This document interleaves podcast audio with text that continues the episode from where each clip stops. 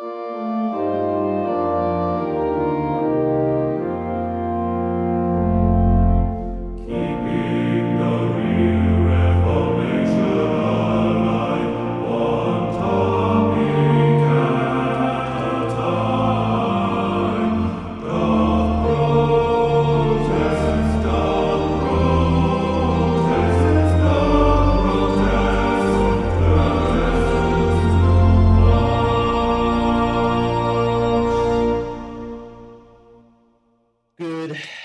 afternoon, evening, morning, wherever, whenever we find you. You're tuning in to Doth Protest Too Much, a Protestant historical theology podcast. If you're listening to us on Apple Podcasts or another streaming service that takes reviews, go ahead and uh, feel free to give us a rating or review. We'd really appreciate it.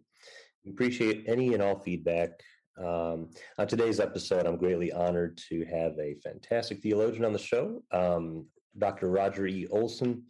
Um, He's the author of many books on theology and church history, and some which include the recent title, The Journey of Modern Theology from Reconstruction to Deconstruction, published by InterVarsity in 2013, and also God in Dispute Conversations Among Great Christian Thinkers from the Early Church into the 21st Century, published by Baker Academic in 2009, and Finding God in the Shack, published by InterVarsity Press in 2009. Dr. Olson has written and contributed articles for such publications as Christianity Today, excuse me, Scottish Journal of Theology, Christian Century, and Christian Scholars Review, among many others. And he also hosts a blog, My Evangelical Arminian Theological Musings, at the website Patheos, where he regu- regularly writes, and I highly encourage our listeners to check his writings out. So, Dr. Olson, welcome to the show. I'm delighted you're here. Um, Thank you for having me.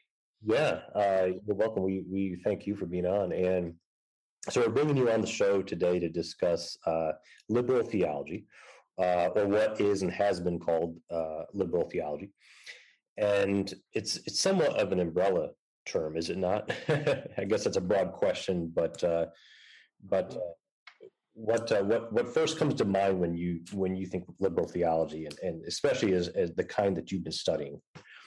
Okay, that's a big question, and I'll try to keep it short, but that's difficult. By the way, I have a book that's been accepted by Zondervan for publication. It'll be published next year in June. The title is Against Liberal Theology, and the subtitle is Putting the Brakes on Progressive Christianity. So I encourage people to read it, not judge it by the title, um, as with all books. Yeah. So when I think of liberal theology, the first thing I want to do for people is to clarify the word liberal.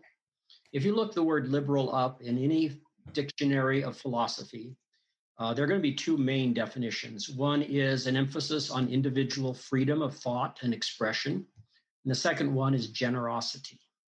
But that's not the way liberal is being used today uh, in the street, in homes, and churches. It's being used in so many ways that it's really hard to uh, define it. And uh, it, for many people, it just means anything they disagree with theologically or that they perceive as being somehow um, edgy, new, uh, threatening, uh, especially if they consider it unbiblical. So liberal is used very, very broadly today, both in politics and in theology and religion. So, in the book, what I try to do is define what I mean by liberal theology. And I've been a scholar of, of Christian theology, especially European and American, but also other uh, countries around the world for many, many years. And I focused a lot of my attention on liberal, real liberal theology. So, let me start with that real liberal theology. And first of all, I want to say that real liberal theology is a tradition, it's not just whatever someone thinks is risky theologically or for example women in ministry. I've heard people say that, that a seminary that encourages women to go into ministry is automatically liberal for that reason. But i grew up in a fundamentalist church that had women pastors and that that surprises many people. People have said to me when did you become liberal and start believing in women ministers? Uh, my mother was an ordained minister. Uh, yeah, Yeah. She, ministered, she ministered alongside my father, but she did a lot of pastoral counseling and uh, did a lot of the work of the church and was every bit as much ordained as he was. She could have pastored a church in that denomination, and many women did. So that's not it. So, what is it? Liberal theology is a tradition that began with a German pastor theologian named Friedrich Schleiermacher, who lived in the late 1700s, early 1800s, and was a, a, a, real German celebrity because he led resistance against Napoleon when Napoleon invaded Prussia. He was one of the founders of the University of Berlin. Uh, he wrote many, many books, hmm. and two of them stand out as especially important in the history of liberal theology. And one is um, on religion, speeches to its cultured despisers. And there he redefines religion from anything it had ever been defined as before, uh, completely away from doctrines. He said doctrines don't really matter to religion. There will always be doctrines, but they're not of the essence of religion. True religion is an inner experience of God. Uh, he called it God consciousness. Mm-hmm kind of mystical idea of what true religion really is. And he said everybody is religious, whether they know it or not, because everybody has a pre conscious uh, awareness of God. In his other major book, The Christian Faith, which is a systematic theology, he really laid out a program for Christian, liberal Christian theology. And first of all, for Schleiermacher and all liberal theologians since, so for about 200 years, this tradition has been going on. Theology is done from below not from above. So it does not begin with special revelation. It does not consider special revelation from God, such as the Bible, the, the supreme authority for theology. The supreme authority for theology is two things. Number one, universal human religious experience, such as Schleiermacher called God consciousness. And number two, the best of modern culture. What modern cultures, especially science and philosophy, but also the social sciences, are mm-hmm. And that's at least equally authoritative with the Bible. Normally, liberal theologians regard the Bible as something like our sacred stories, but mm-hmm. not supernaturally inspired, not verbally inspired, not authoritative. Uh, one leading liberal scholar at Union Theological Seminary, Gary Dorrien, defines liberal theology as, uh, or beginning with, there's no authority outside the self. Mm-hmm. Okay, well, that's enough, I think, to get us started and for yeah. people at least have a sense that liberal theology is not just some kind of amorphous anything outside of the norm of what I think is normal, but it's a tradition of doing yeah. theology. Um, it's funny you mentioned Schleiermacher. So, uh, so, some of my own coursework recently, I've been I was reading The Christian Faith by Friedrich Schleiermacher. Um, and you know, like you said, you considered the founder of liberal theology, sometimes called the father of modern theology. And I'm fascinated by a certain section of this pretty large volume of work that he did, where he gets into such things as miracles that are so central to at least what Christians traditionally believed about the central figure of their faith, being Jesus. And Schleiermacher is um, he's ambiguous in some sense, but not flat out in denial of such things, such miracles as, you know, the virgin birth, the resurrection, the ascension.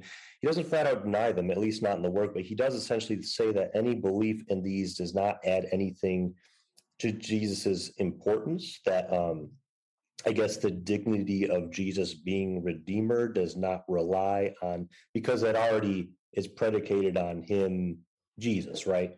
What would you like say to to that? I guess. Um, yeah. Well, this is common, I find, among all real liberal theologians. And I keep saying real liberal theologians to distinguish what we're talking about. Right.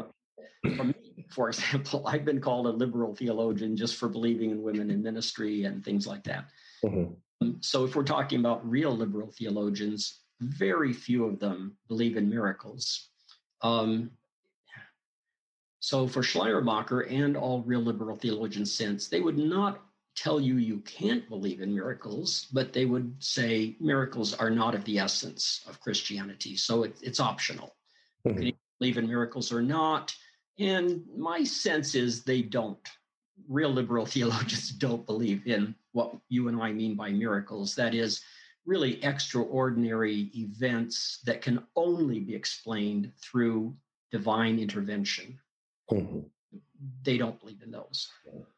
Um, and so, because they have such a secondary place, if at all, um, what kind of because Schleiermacher came out of a certain context, what kind of paved the way? What was this mentality that doesn't really that is so indifferent toward the idea of miracles because I think about my own personal you and i can both probably say we may have experienced some things we could call miracles but like every day we probably don't see them a lot and most people don't so this I, I could see how this could rationally appeal to like people of that of the time of Schleiermacher and, and today but but what kind of set the scene for i mean what was the context that Schleiermacher comes out what were the currents of thought that were going on prior to him so I heard a lecture by a leading British theologian not too long ago in which he said that Schleiermacher could only really have come about as who he was in Berlin.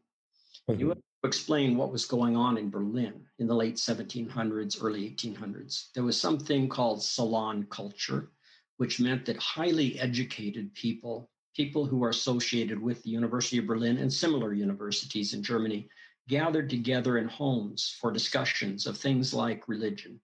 And uh, many of them simply said, given modern science, given what we know mm-hmm. about the universe, uh, given the laws of nature that Newton and others have discovered, it's no longer possible to be a, a, modern person, a scientifically educated modern person, and believe in miracles because they claimed that um, believing in a miracle would disrupt the harmony of nature and that science depends on belief in the harmony of nature that all things in nature are interconnected.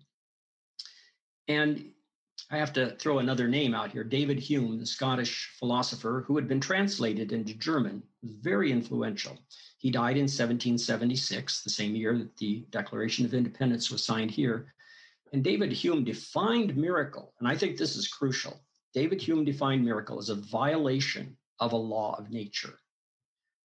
Um, I believe that is not what a miracle is.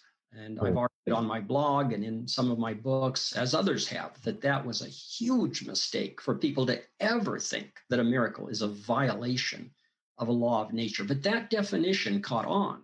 Right. A lot of people began to believe that you couldn't be scientifically informed and believe in miracles because miracles are violations of the laws of nature. And why would God violate the laws that he instilled in nature? So questions like that came along from David Hume, but others, other philosophers as well. And the people of this salon culture that Schleiermacher was embedded in were leaving the churches. Mm-hmm. Schleiermacher wanted to pull them back in. So right. one way he could do that is by saying, oh, you don't have to believe in miracles to be a Christian. Mm-hmm. And uh, of course, I, I, I, of course encourage our readers to check out uh, Dr. Olson's blog, my evangelical Arminian theological musings on Patheos. But while we do have you on the podcast, I am curious, even though I should do my own homework. Uh, what what did you say, or what has your has been your argument for how we should define a miracle, yeah. is, as opposed to the Humean violation type of way? Well, I can't claim any originality. Um, sure. Yeah. Really, everything important has been said before. So, right. a theologian, an American theologian by the name of Horace Bushnell of New England, who was probably the most influential American theologian, along with Charles Finney, let's say, of the 19th century. They were very different, but Bushnell was a mediating theologian, and he argued vehemently against defining miracles as laws, as violations of laws of nature, and said that's that's just a huge mistake. So C.S. Lewis, in his book Miracles, 100 years later, did the same thing, and they both defined miracles as um, God's suspension of the normal workings of nature. Now, a little bit of explanation is important here both Bushnell and C.S. Lewis saw nature and nature's laws as part of God's general providence. So God is always at work in nature.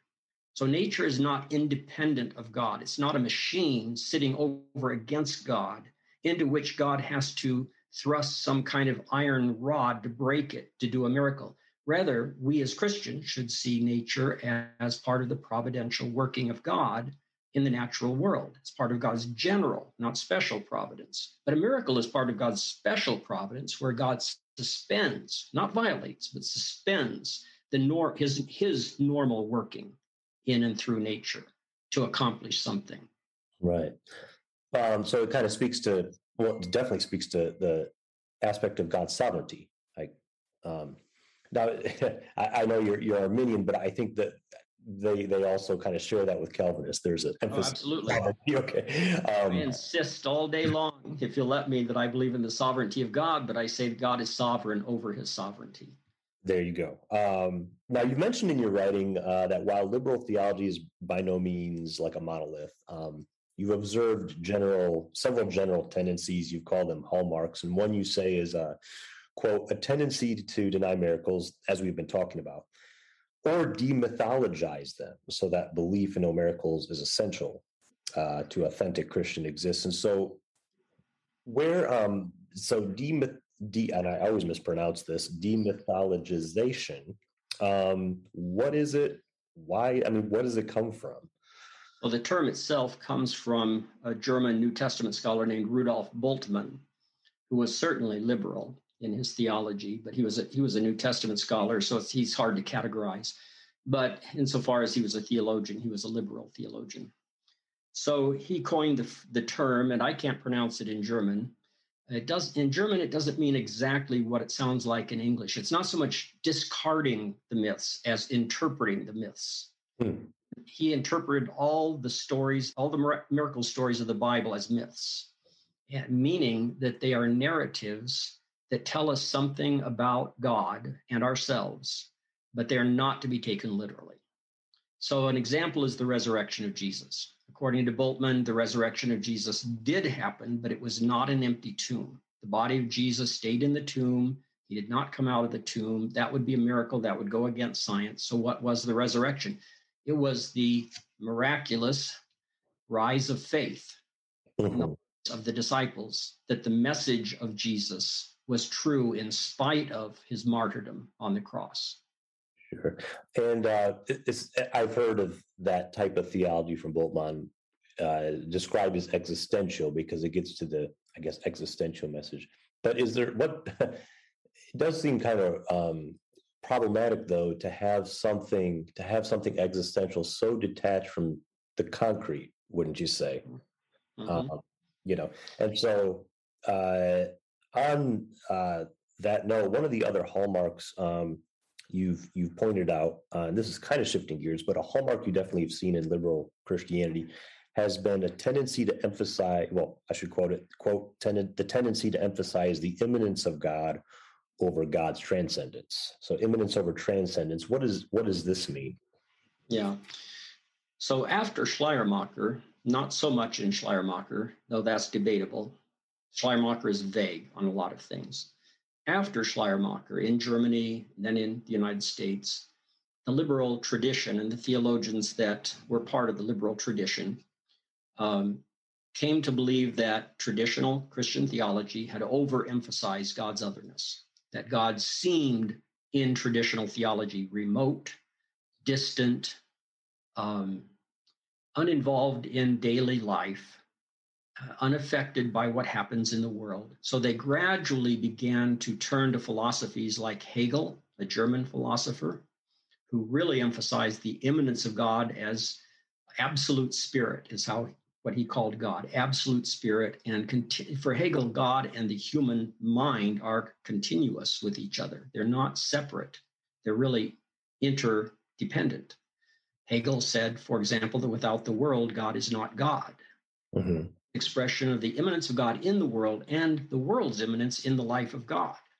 So many liberal theologians, and I would say most, if not all, began to pick up on that aspect of Hegel. Not everything Hegel said, but that that idea of Hegel. So Hegel and Schleiermacher were, by the way, um, basically um, at the same time in Berlin, knew each other, didn't like each other.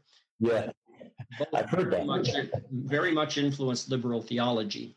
Mm-hmm. So uh, I think another impulse was a turn, especially in America, against Calvinism uh, in New England. And uh, I can sympathize with that, but they went too far. And to them, Calvinism made God so sovereign that he was untouchable. He couldn't really be related to. He wasn't relational. Hmm. Wanted a relational God. So instead of emphasizing God's otherness and sovereignty, they began to more and more emphasize God's immanence, meaning his nearness, his involvement, not through miracles, but in our inner lives. So find God in yourself and not out there outside yourself. right. idea. Right. And you spent some time in the past studying in Germany, which, which, um, of course, as we've, we've brought up, it was the the original context, at least, of both liberal theology, of critical scholarship of the Bible. Who are some of these other 19th century German theological figures who are considered part of the tradition of liberal theology? Who can we can kind of place on a trajectory? Right. There's one main one that jumps out. Uh, I think all historians of liberal theology would agree that Albrecht Ritschl, who taught at the University of Göttingen in Germany, uh, really founded a school of theology. That is, he had many followers, whereas Schleiermacher really started a trend. Uh, Ritschl founded a school of theology. And uh, in fact, so much that liberal theology was often called Ritschlianism after his name. Albrecht Ritschl was influenced by another German philosopher named Immanuel Kant, uh, who uh, died in 1804. And Immanuel Kant was famous for many things, but one thing was reducing religion to ethics. According to Immanuel Kant, the only purpose of religion is to prop up ethics. Uh, without God, Immanuel Kant argued, there's no reason to be good. We have to believe in God and an afterlife in order to have objective right and wrong. And I think he's right about that. But he's wrong to reduce religion to ethics. But Albrecht Ritschl came very close to reducing religion to ethics, and his followers went the rest of the way. He may not have gone all the way with that. And it became known as the social gospel, mm-hmm. especially in America. Ritschl's followers banded together in various organizations such as the Brotherhood of the Kingdom, led by Walter Rauschenbusch, a Baptist, and very much influenced by Ritschl, and called themselves uh, social gospelers. Were very much influenced by the progressive movement in American politics and economics and so forth. But what was the problem here? The problem was that they tended to reduce Christianity to the kingdom of God, by which they meant this worldly change, social transformation, society organized according to love. They were not talking about a future uh, kingdom of God on earth after Christ returns. They were talking about something the church could bring about through social transformation. And that was inspired by Ritschl. Ritschl really believed in that. Yeah. You know, of all the 19th century German figures, I'm probably least read in Ritschl. I, I, I remember there was a kind of a split in Ritschl in the Ritschl school, you had Troeltsch on one end, and I forget who was at the other, but um, I definitely sense that there was almost like uh, the place that God once occupied.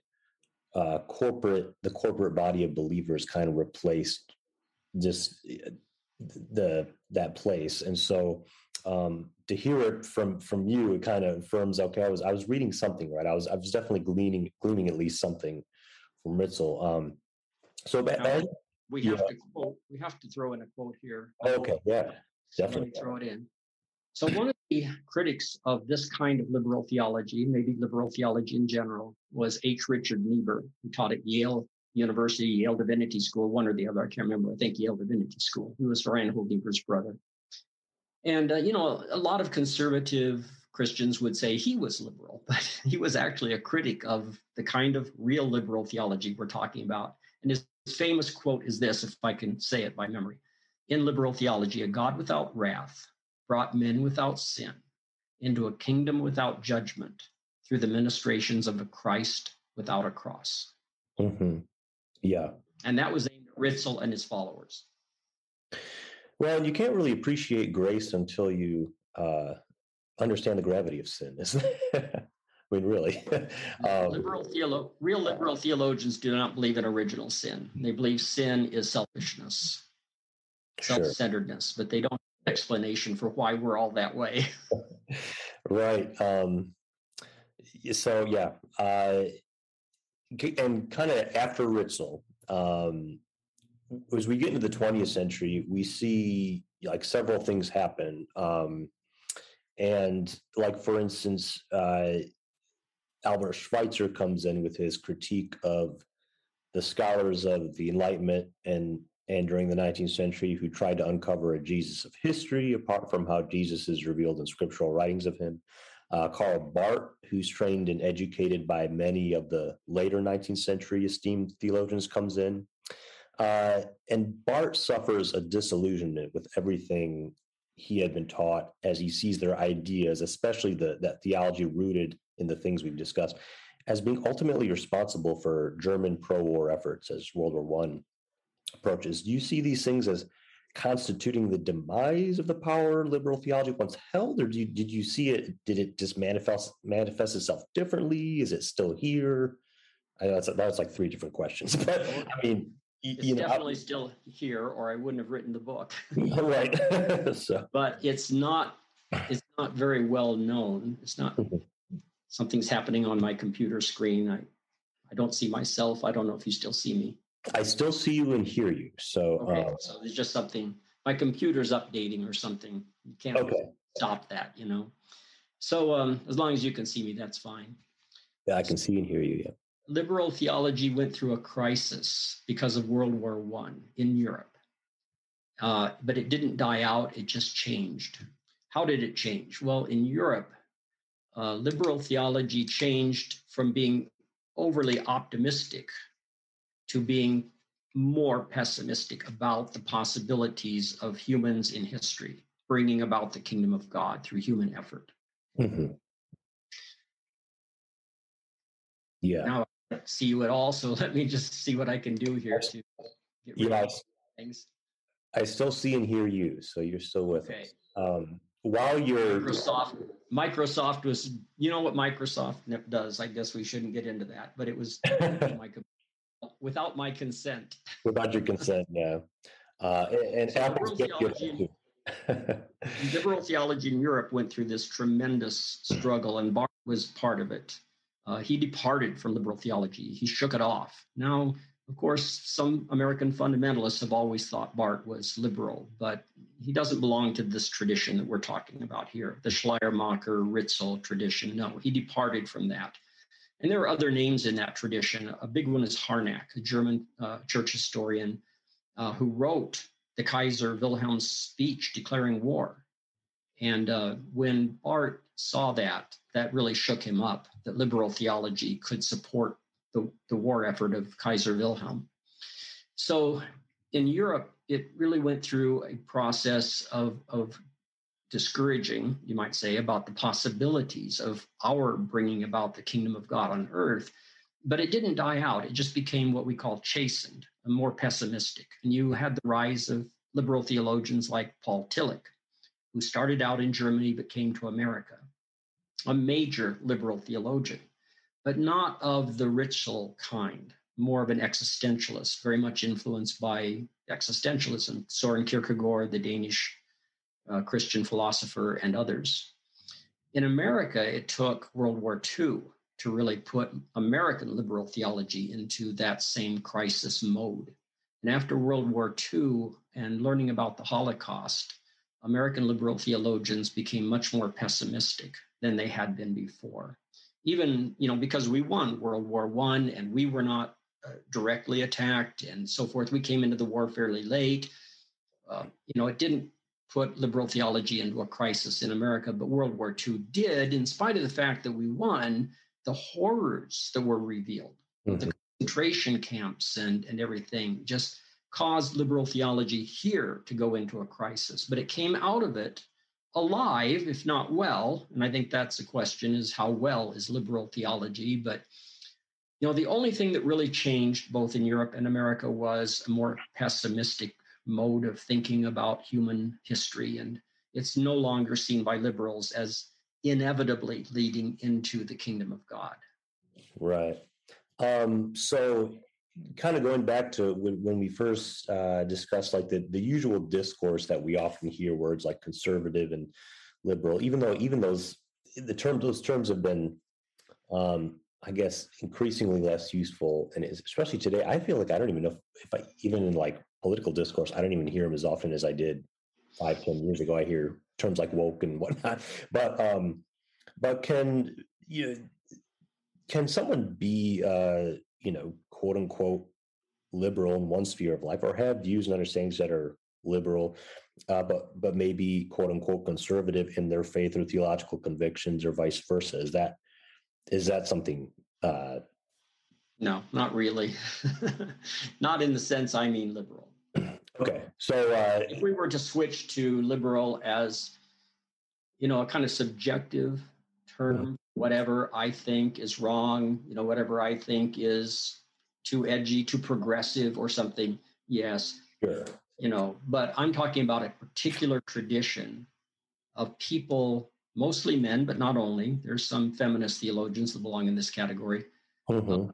people who know each other, read each other, uh, attend professional society meetings. I belong to a professional society meeting of theologians in Chicago that was mostly liberal theologians. There were a few of us who weren't, and they treated us nicely, but uh, kind of patronizingly, like, oh, you poor, benighted, ignorant, unscientifically minded evangelicals. We'll let you come. We'll even let you read a paper or something now and then, but it was clear that we didn't belong to their tradition. Now, what, what, what do I mean by their tradition? University of Chicago Divinity School, for example, uh, and the seminaries surrounding it. There are like six seminaries surrounding the University of Chicago of different denominational traditions. Mostly faculty are liberal in those Yeah. uh, seminaries. Well, I, I've done coursework at several of those schools. My my seminary, my own seminary, uh, is now in Chicago. They relocated in my last year. They're they're, they're actually in Hyde Park, across the street from. I've probably been there because I. So, uh, there. yeah, so I've I've done some coursework at CTS and Garrett, and, and I definitely Yeah, I've been noticed there. Yeah. Um, yeah, I know CTS well. Uh, the president of CTS, who I will not name, but you might know who I mean, uh, is a liberal, was at that time a liberal theologian. I'm talking about in the 1990s. And she gave a paper at this professional society meeting. And the title of her paper was actually, this was in the 1980s, before the fall of the Soviet Union. The title of her paper was God and Her Survival in a Nuclear Age. mhm. Now that's all I need to say. I don't need to go any further. That's a liberal title. Now, for but but again, like, could someone? I mean, see, they could they could belong to either of the major American. Part. I mean, could someone be? You know, someone being left or right wing on the political spectrum No, does not always have doesn't necessarily bear on what we would call theologically no. They're separate things. Sure. Right. Um, and I and I guess that we could always clarify that that by saying orthodox. I like to use the term small o ortho, small o orthodox, right, Yeah. to of differentiate from Eastern Orthodox. Um, but you know, it's interesting. I, I I run into a lot today, and especially in my own generation, um, people in the church who are who are rather liberal or progressive on maybe a certain couple political issues, certainly some social issues. I even know uh, people who are um, uh, progressive on issues like gay marriage, LGBT related issues, or on gender identity, but at the same time consider themselves uh, orthodox theologically or, or Nicene. Like they're actually kind of uh, tired. They see it as a previous generation that tried to throw out things like know, Nicene uh, beliefs in God, like God, God's omnipotence, the historicity of the resurrection, like you mentioned. Um, you know, they have a high Christology. They they believe Jesus was more than just a good moral teacher. Uh, they believe his him being redeemer involves the death and resurrection, that it opens the way to our salvation. Um, they're, they're not trying to deplete the the great tradition as as as we could say, but um, but you've written a little bit about that, about how you've kind of seen a difference between what's called progressive Christianity versus liberal Christianity. I mean, some continuity, but, but So what would you say be- kind of the difference between those terms? Yeah, let's begin by with this. Progressive Christianity is not a tradition. Okay, yeah, Okay, liberal theology is. There's a big difference. So I can't generalize about progressive Christianity. Um, I know people who consider themselves progressive Christians, um, Mhm. and some might consider me a progressive Christian just because I believe in women in ministry. right, yeah, There's no history, there's no historical tradition behind progressive Christianity. Very subjective as to what that means. right, And if someone says they're a progressive Christian, I have no idea what they mean until we talk further. But right. Says I'm a real liberal theologian. I have a sense of what they mean by that. Right. They belong to a tradition. They see themselves as in some way following in the footsteps of Schleiermacher and Ritschl and Tillich and Bultmann and people like that. Mm. Yeah, I guess when I've heard progressive Christianity, it's it's it's like it depends on who you talk to, what that means. Absolutely. It's possibly you um, know, it could be an umbrella term. Maybe I, I know the the emergent church movement and figures Boy, like didn't that come and go fast? It, it did come and go. um, I, I hear it's still out there, but I still think it's making the waves. Um, I don't know. You write for Patheos, and, and I know they have multiple channels and many contributors from many different persuasions and backgrounds. So maybe there's still some people out there really writing, but I just haven't seen much of them. Um, uh, kind of be, and I know you also you um, and I want I, I wanted I know this is kind of this is kind of related to the topic, and I wanted to kind of bring this up before uh, I let you go. I, you've also written a book, how um, I think it was called "How One Can Be an Evangelical Without Being Conservative." Was that kind of speaking to the other side? Because I know yes. um, we have liberalism on one end, which you could say throws the baby out with the bathwater. Right, right. But you also have a fund. You have the other extreme of fundamentalism. And what would you say the kind of the, the the, the downfall of fun, like or not the downfall, but what is so bad about fundamentalism that's um, that we should be, you know, as Christians should be cautious about jumping to the other extreme. Yeah. so that that'll be my next book against fundamentalism. Okay. I don't know for sure if I'm going to write that. Um, I grew up in a church that probably would be considered fundamentalist. Um, not not your typical kind of Baptist fundamentalists. We were Pentecostals, but we used the Scofield Reference Bible and considered the footnotes to the Scofield Reference Bible to be as inspired as the text itself, at least treated them that way. Young earth creation, anti evolution, you know, all the things that we kind of associate, but with the add on of the, the supernatural gifts of the Holy Spirit, which not all fundamentalists believe in, but we did. But um, so the problem that I had with fundamentalism and still have with again, real fundamentalism, not just perceived fundamentalism. Sure. It's everyone likes to throw the word out and charge everyone of being a fundamentalist when it's it not is, the case. It is a tradition. There is a fundamentalist tradition. It goes back to the late 19th century, early 20th century.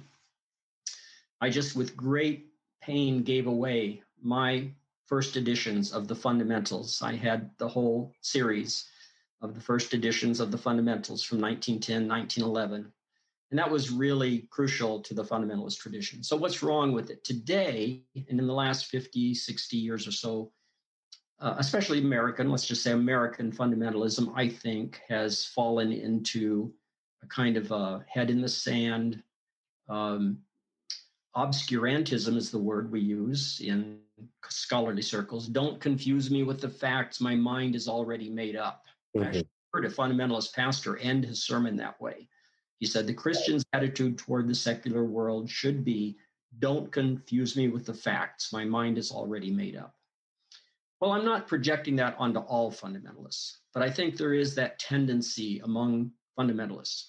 But the book you mentioned, How to Be Evangelical Without Being Conservative, wasn't really aimed so much at, at fundamentalists, real fundamentalists, as it was at conservative evangelicals who were pushing back very hard against any new ideas that would come up among evangelicals, such as open theism, for example, or annihilationism, sure. or he writes new work on justification, for example.